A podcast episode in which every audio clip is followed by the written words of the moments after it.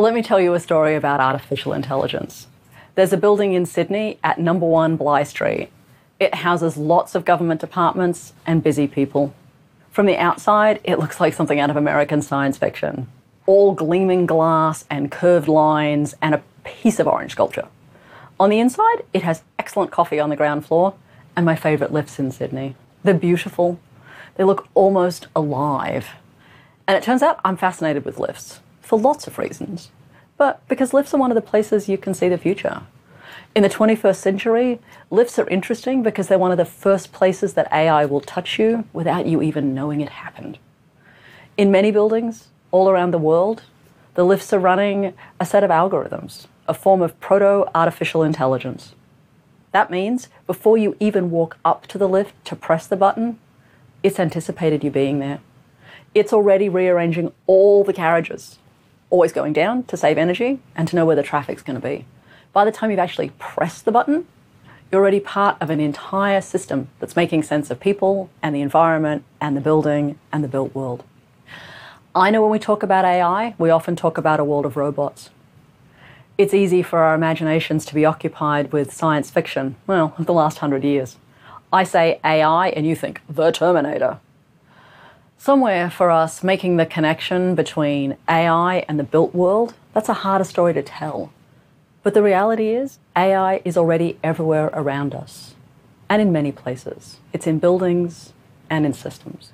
More than 200 years of industrialization suggests that AI will find its way to systems level scale relatively easily. After all, one telling of that history suggests that all you have to do is find a technology, achieve scale, and revolution will follow. The story of mechanization, automation, and digitization all point to the role of technology and its importance.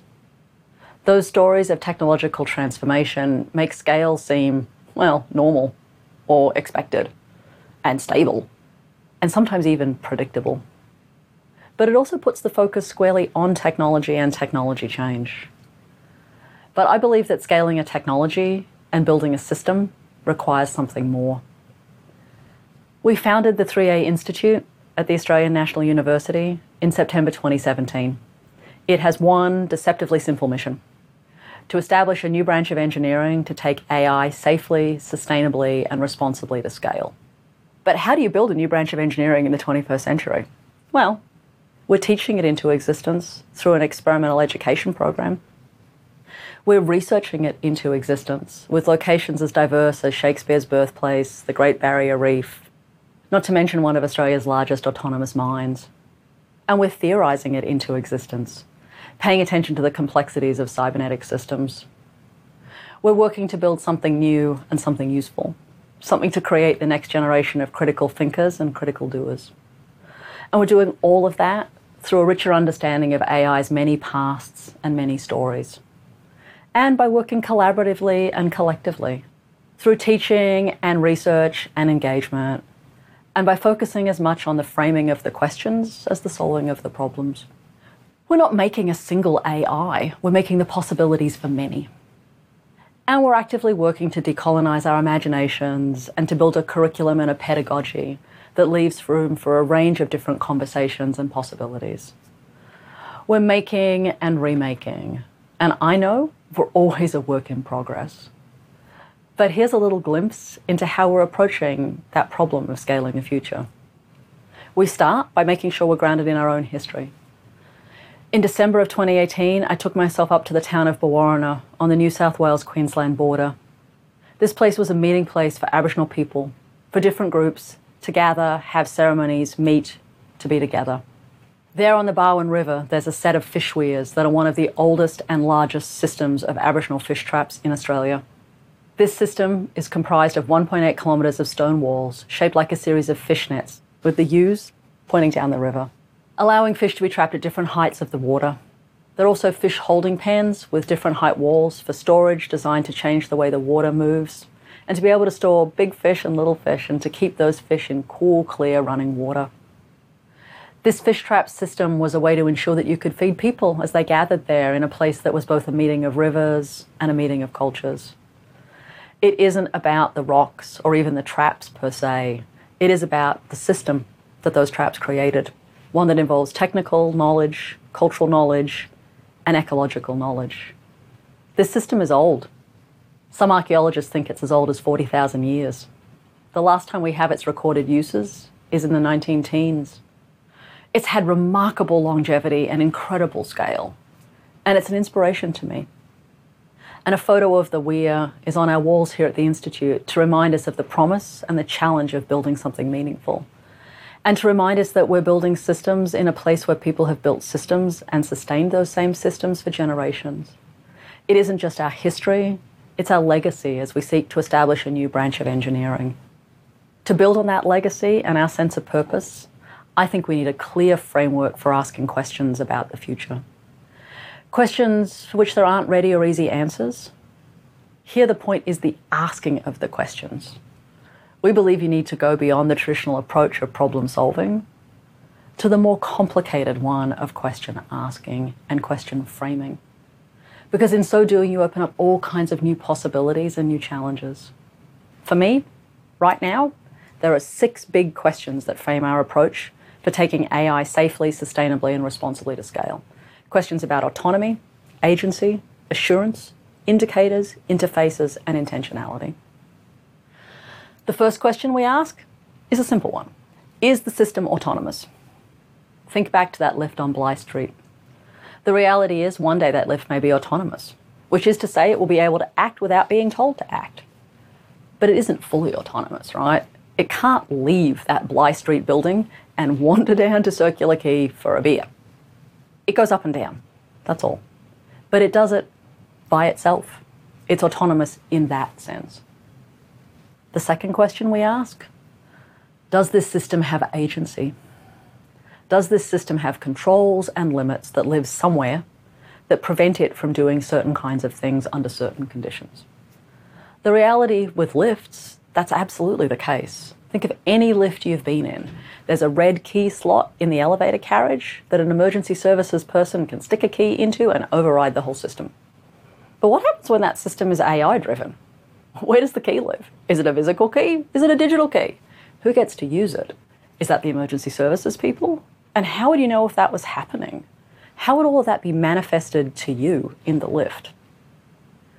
The third question we ask is how do we think about assurance?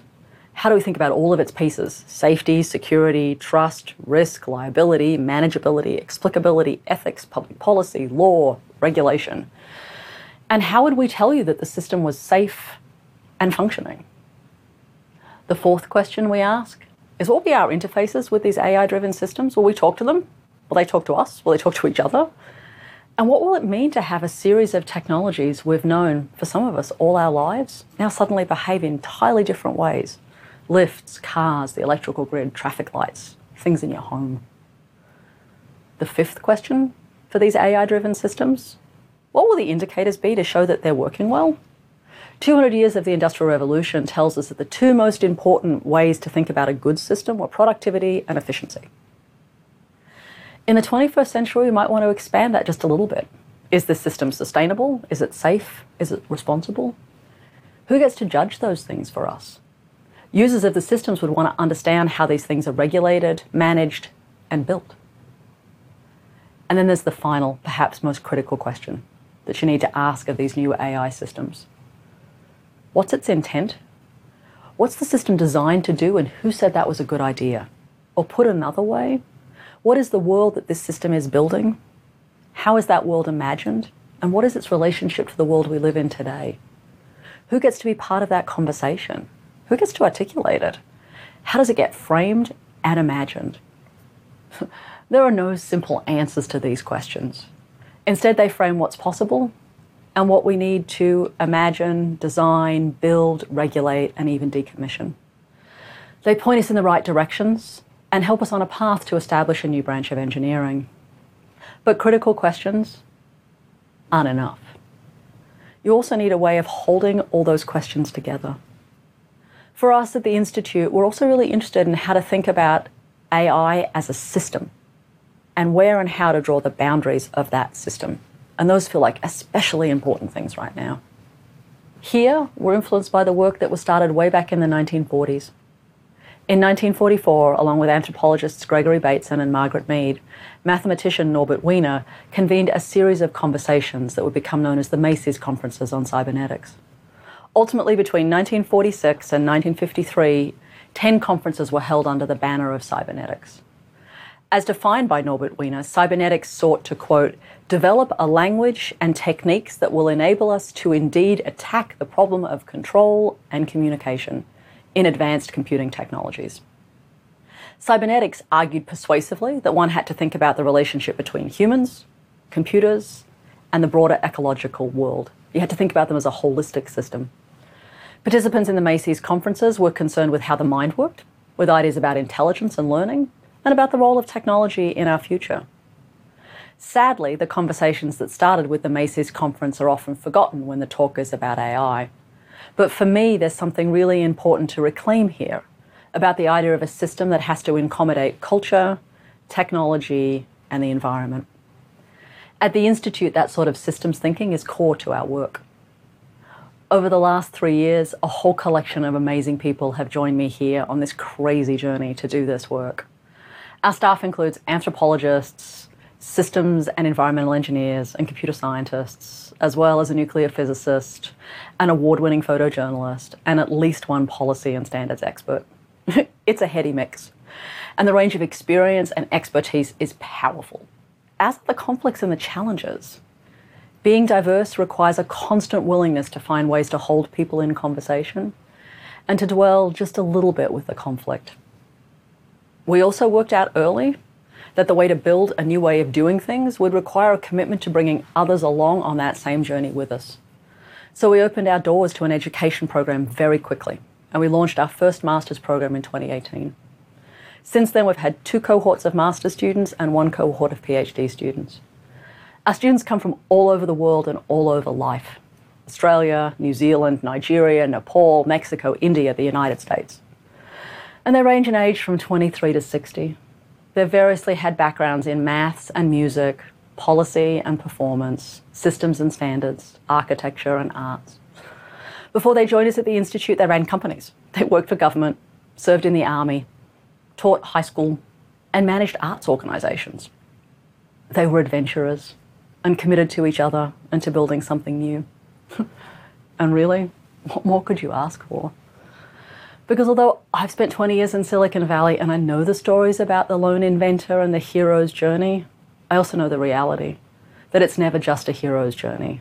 It's always a collection of people who have a shared sense of purpose who can change the world. So, where do you start?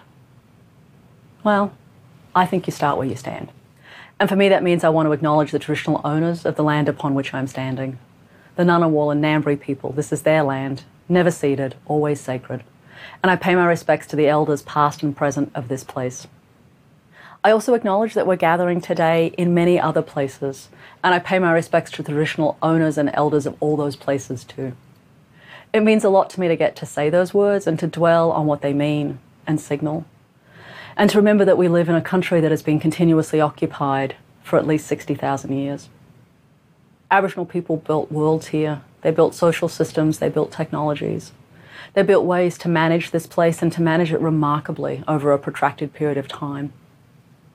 And every moment any one of us stands on a stage as Australians, here or abroad, we carry with us a privilege and a responsibility because of that history. And it's not just a history, it's also an incredibly rich set of resources, worldviews, and knowledge.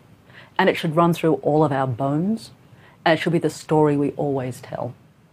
Ultimately, it's about thinking differently, asking different kinds of questions, looking holistically at the world and the systems, and finding other people who want to be on that journey with you. Because for me, the only way to actually think about the future and scale is to always be doing it collectively. And because for me, the notion of humans in it together is one of the ways we get to think about things that are responsible, safe, and ultimately sustainable. Thank you.